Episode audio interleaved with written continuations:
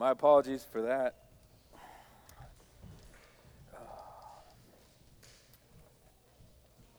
Well, good morning. It's good to be here with you guys.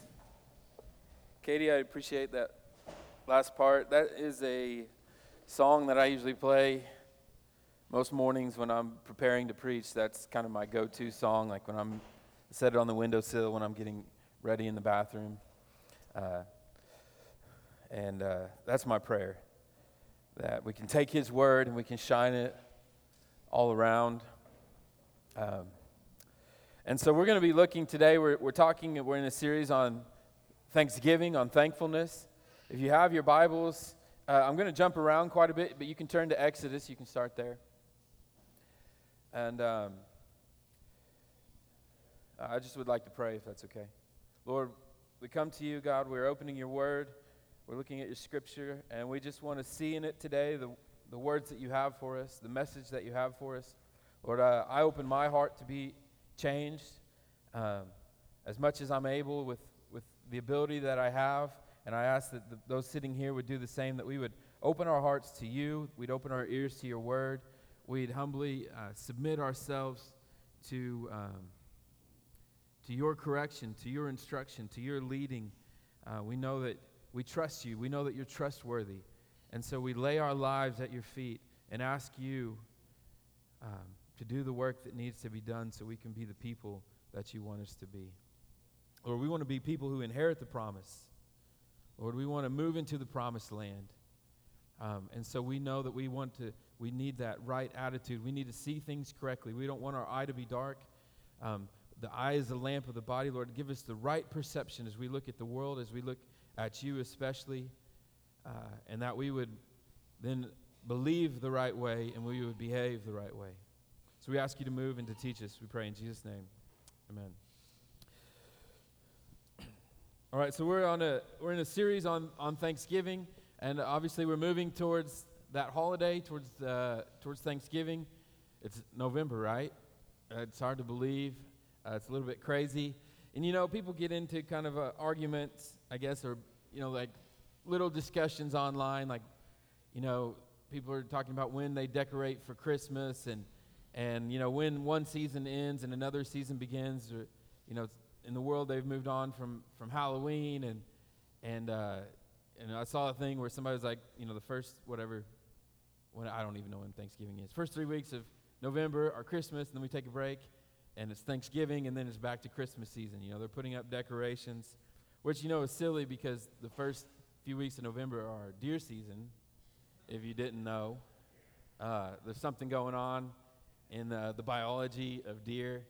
I was thinking about it. I, I want my sons to go deer hunting with me just so they can see, like, the dangers of recklessly abandoning all sense to whatever's going on hormonally inside your body in pursuit of females.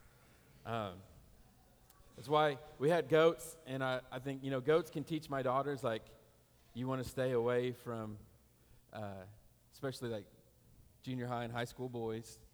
And then my sons can see the dangers of deer hunting. If you've ever had goats, they're just, they're weird, and they're, uh, it's just odd the way that they behave in trying to, to woo the female uh, of their breed. So, anyway, um, it's it's always a season for Thanksgiving, right? It's always a good time. It's always the right time to give thanks. It's always the right time to give praise to the Lord. Whatever season you're in, the right thing to do is to give thanks. Scripture tells us over and over that we're to abound in thanksgiving. We're to give thanks in all circumstances. Even when we face trials of various kinds, we're to rejoice. We're to give thanks.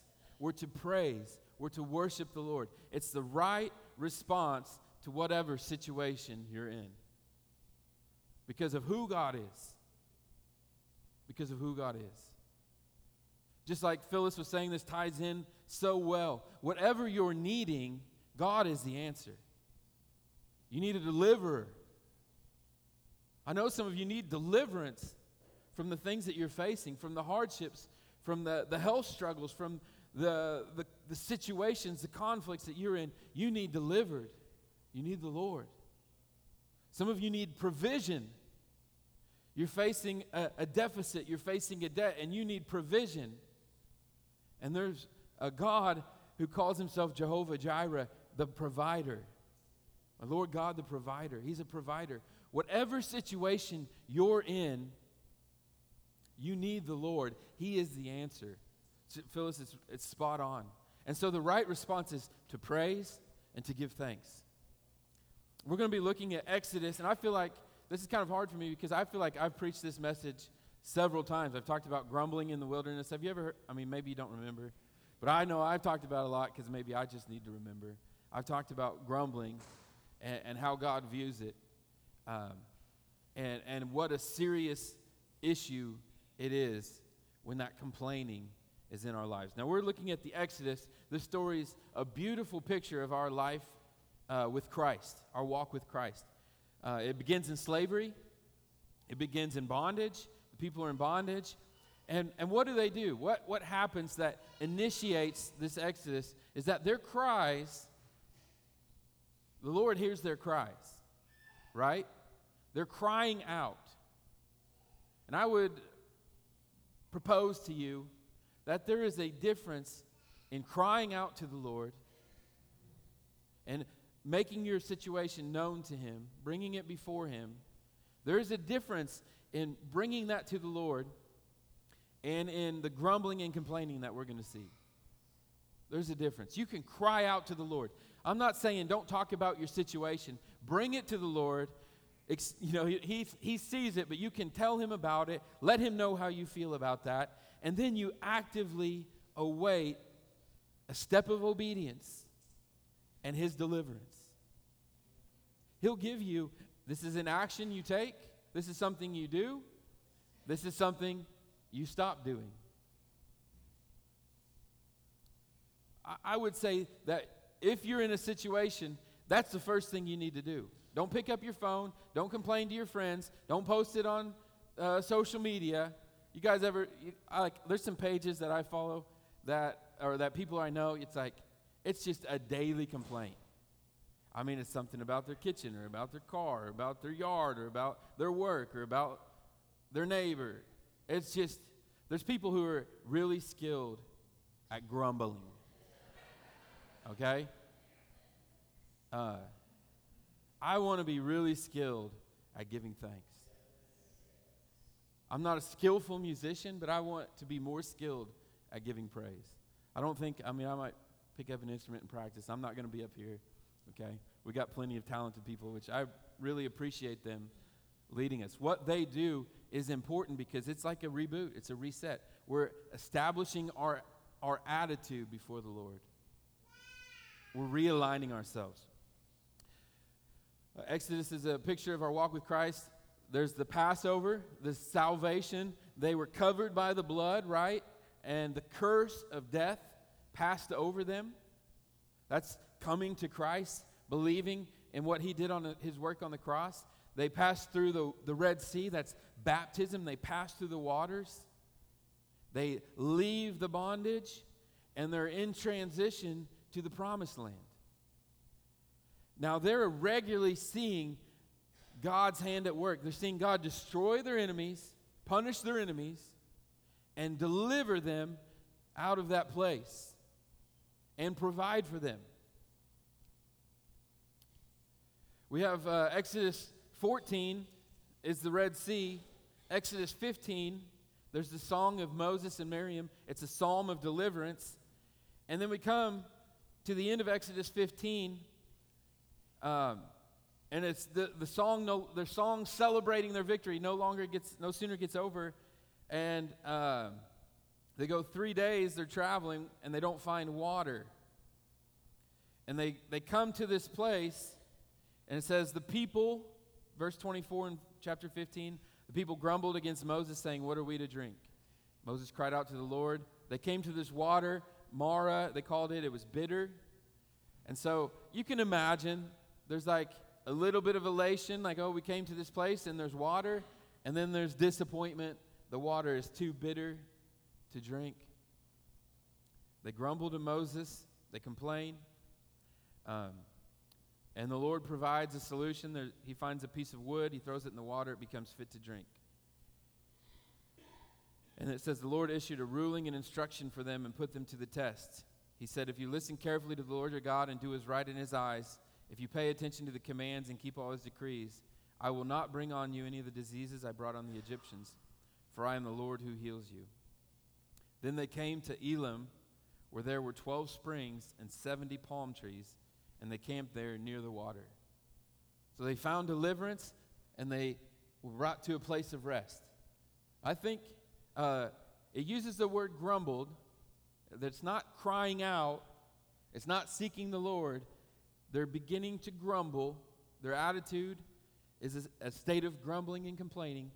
And yet, God is merciful. There's sometimes when we don't approach situations right, and He still brings us through them. He still meets our needs.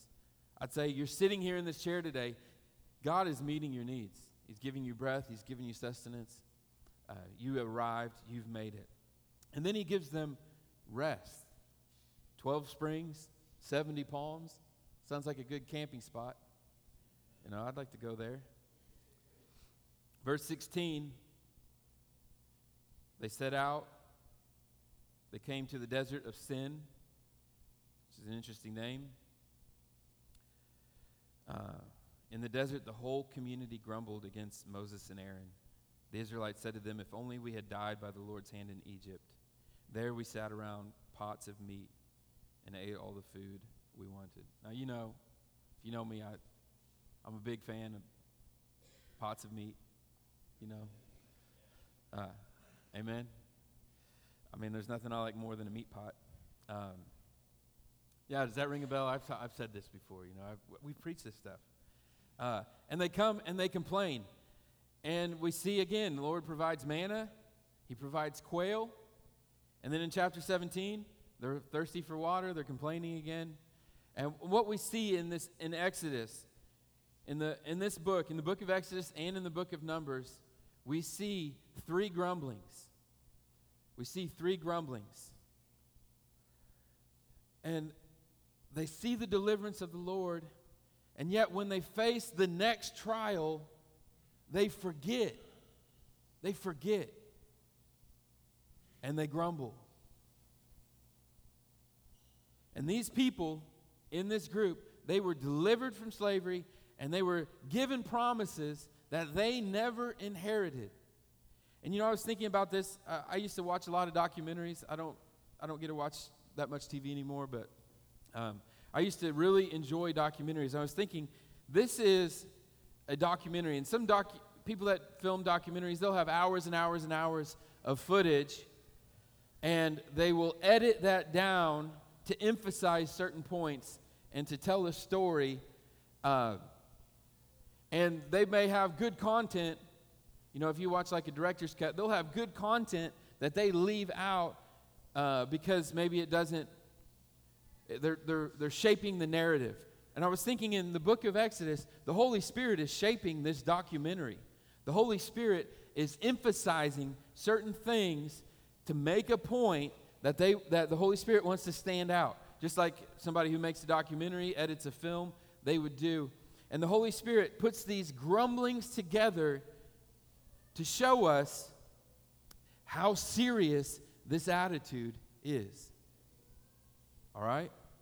When you think about the Israelites in the wilderness, what usually comes to mind? I mean, we think about magnificent deliverance, manna, manna on the ground, quail from heaven, which is pretty awesome. Um, but we think about them grumbling. And this generation had to die off. They weren't able to inherit the promises. Now, I bet 600,000 men, all these people, there were other sins that were being committed. I would guess. And there are recordings of other sins. But the emphasized situation is their grumbling, which reveals an attitude of unbelief in their hearts. You know, uh, you guys know I love the book of Hebrews. And in Hebrews chapter 3, in Hebrews chapter 3, uh, you know, the Bible is just like, just references itself over and over. It's cross referenced. It, it remem- remembers back, it quotes back, it points back all the time. And I'm really interested in those moments. So we have Hebrews 3, which is pointing at Psalms 95, which is pointing to Exodus and Numbers. But if you look at Hebrews 3 7, um, well, you, I just, I got to read the whole chapter. I'm sorry. But Hebrews 3, it says, Therefore, holy brothers and sisters who share in the heavenly calling, okay, he's addressing a group of people who have a heavenly calling, just like the people in Exodus. He's telling us to fix your thoughts on Jesus. All right? Here's your situation. You, whatever your situation, here's your solution. Fix your thoughts on Jesus, whom we acknowledge as our apostle and high priest. He was faithful to the one who appointed him, just as Moses was faithful in all God's house. Jesus has been found worthy of greater honor than Moses, just as the builder of a house is, has greater honor than the house itself. For every house is built by someone, but God is the builder of everything. Moses was faithful as a servant in all God's house, bearing witness to what would be spoken by God in the future. But Christ is faithful as a son over God's house, and we are his house, if indeed we hold firmly to our confidence in the hope in which we glory. Fix your thoughts on Jesus. In Revelation, it says that the overcomers, they overcame. Do you know how they overcame? By the blood of the Lamb and the word of their testimony. Just like in Exodus, they overcame by the blood of the Lamb on the doorpost. And they could have overcome by their testimony if only they would tell themselves the things that had happened a couple weeks before. You remember that miraculous time when you passed through the parted waters and the whole Egyptian army was wiped out? They would overcome by the remembrance of the blood and the remembrance of their testimony. You overcome by fixing your thoughts on Jesus. In the book of Hebrews tells us over and over and over pay attention. And then he quotes Psalm 95. So, as the Holy Spirit says, today if you hear his voice, do not harden your hearts as you did in the rebellion during the time of testing in the wilderness, where your ancestors tested and tried me, though for 40 years they saw what I did. They didn't remember or they didn't believe that God was consistent He's a deliverer, and he will remain a consistent deliverer. That is why I was angry with that generation. I said, Their hearts are always going astray, and they've not known my ways, so I declared on oath in my anger, they shall never enter my rest. They didn't enter the promise because of their attitude, which was manifested in their grumbling. Their unbelief manifested in complaining and grumbling. Our belief is manifested in thanksgiving and praise. That's how it's shown. We give thanks, we praise, we worship. It explodes out of our mouth. It ought to, it comes out of our hearts.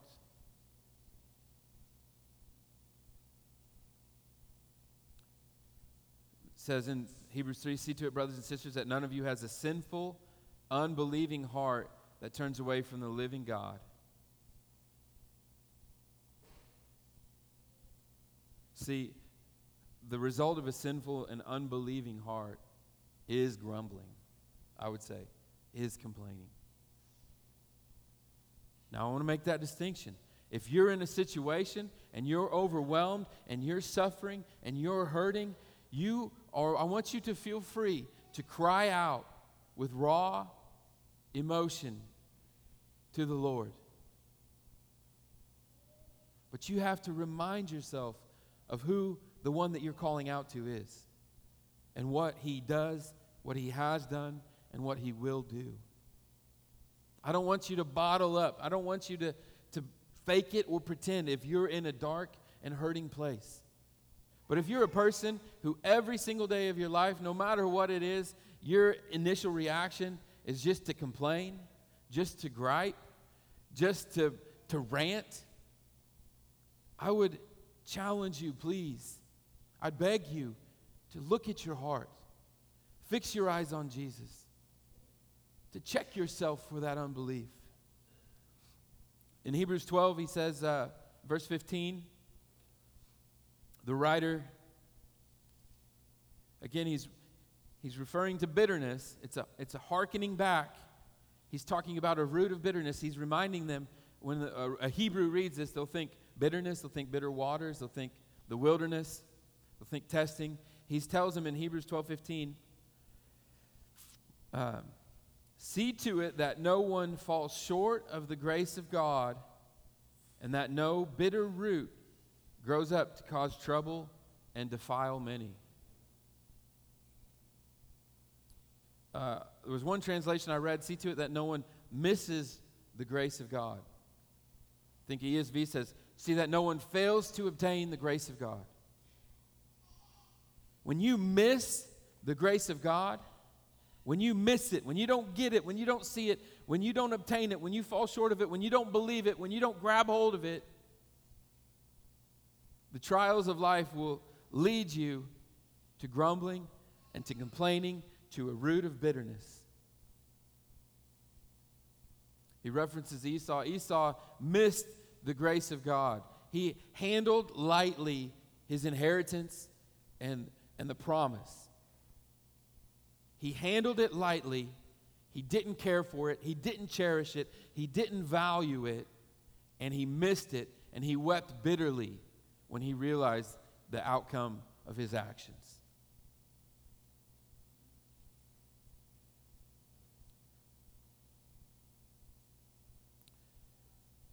I wish, I hope there's a weight to this that maybe exceeds me or my presentation.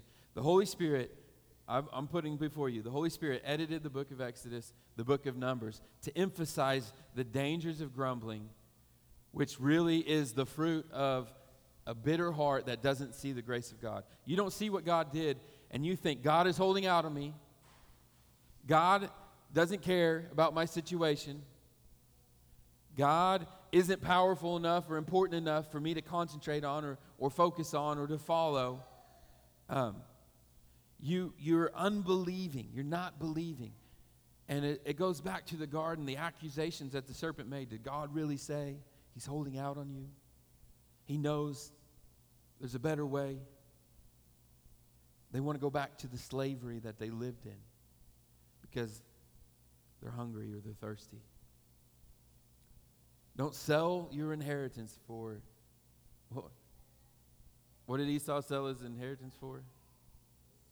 A pot of meat, right? Yeah. I wonder if that's like a there's a theme there. All right. Listen, brothers and sisters, give thanks. Proverbs tells us what a cheerful heart. How's it? Merlin's my go-to, and I, I don't know. I don't want to put pressure on you. It's medicine, it's good medicine, but a crushed spirit dries up the bones, right?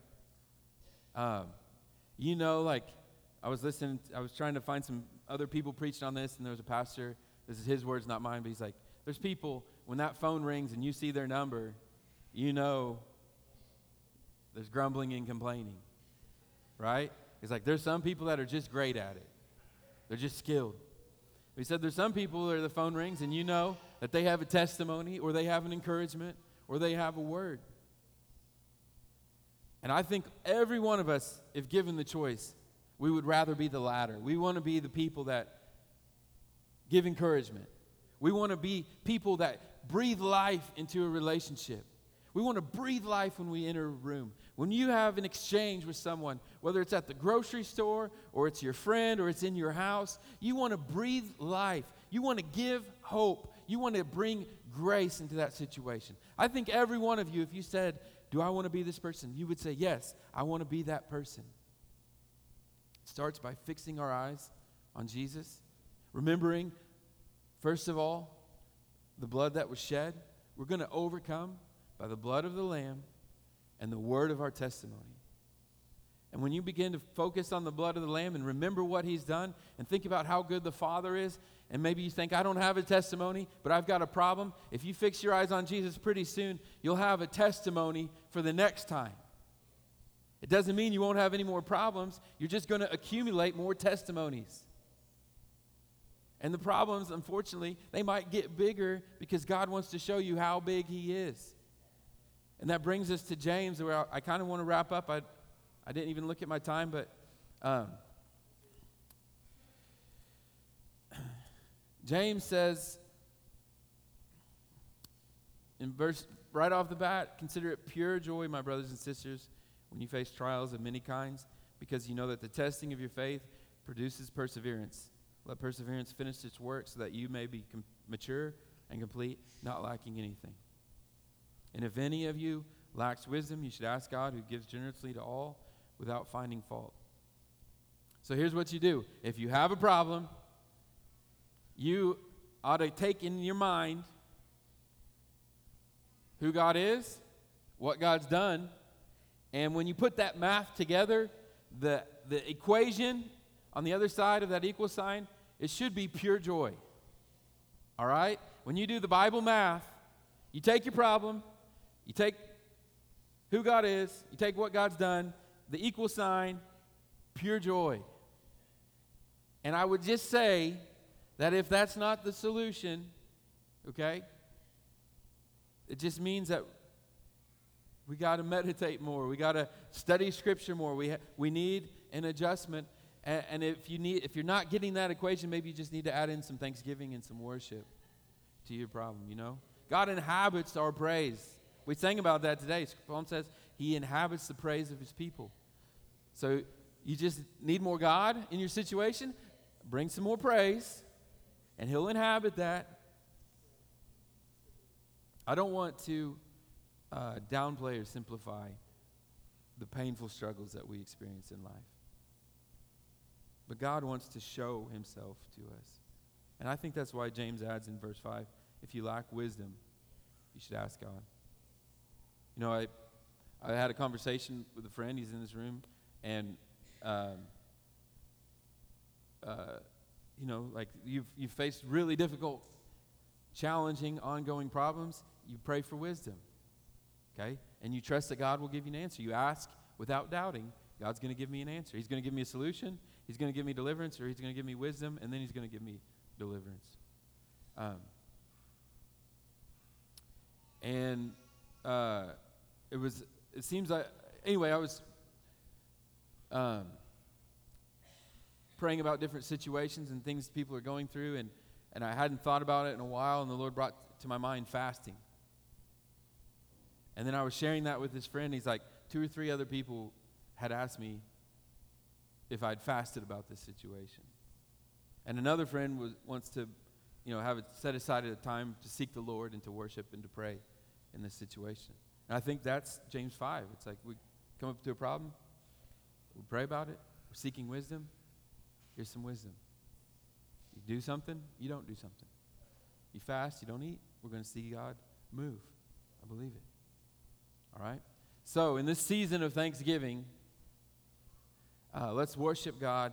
Let's remember what He's done and who He is, and let's give Him praise. We're going to take communion. Uh,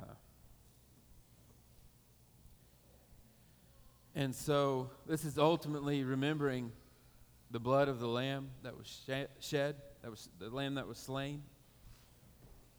This is a symbol of how great God's love is, the lengths that He will go to to redeem us, to buy us into His family, to purchase us. And um,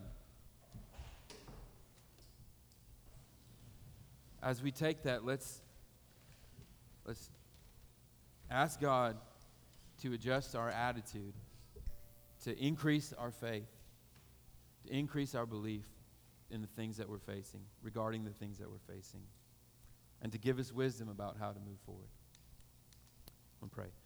Jesus, we thank you for what you've done. We thank you for who you are. God, we thank you for your word.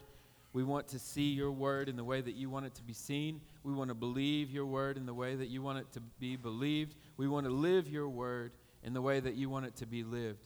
And so we ask you to help us. We ask you to lead us. We ask for wisdom. I ask for wisdom on behalf of uh, those here. I know that um, there's decisions and there's challenges and there's difficulties and there's hardships facing every one of us. And I believe that you'll give us uh, hope, that you have the answer, and that you'll give us something to obey in faith, trusting you and moving in that direction. And we'll see your hand. We'll see your goodness in the land of the living.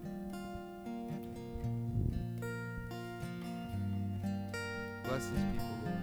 Let us be people of encouragement, people who breathe life into the relationships that we have, who bring uh, encouragement and hope, who build up, not wear out, who strengthen, not wear down, who see hope and solutions and not see problems and, hopelessness. We want to see your kingdom come, God. We want to see your will be done on earth as it is in heaven. If you're if you want to see God's will done in your life on earth as it is in heaven. You know in heaven there's no more pain, there's no more suffering, there's no more tears, there's no more disease, there's no more sin. If you want to see God's will done in your life on earth as it is in heaven, just stretch your hands up, please.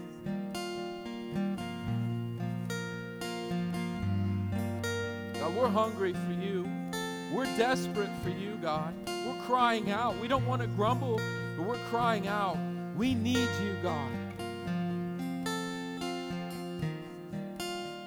Lord, you see our hearts. You see these people, Lord. I ask you to move for my brothers and sisters. I ask you to move in their families. I ask you to move upon their children, God. I ask you to move in their marriages, Lord. We look to you. We know who you are. We believe what you've said. We know what you've done. Help us to overcome. Give us wisdom to move forward, God. Give us a step to obey, to trust, to exercise our faith. Lord, give us testimonies. Give us testimonies. Give them testimonies, God. I pray in Jesus' name.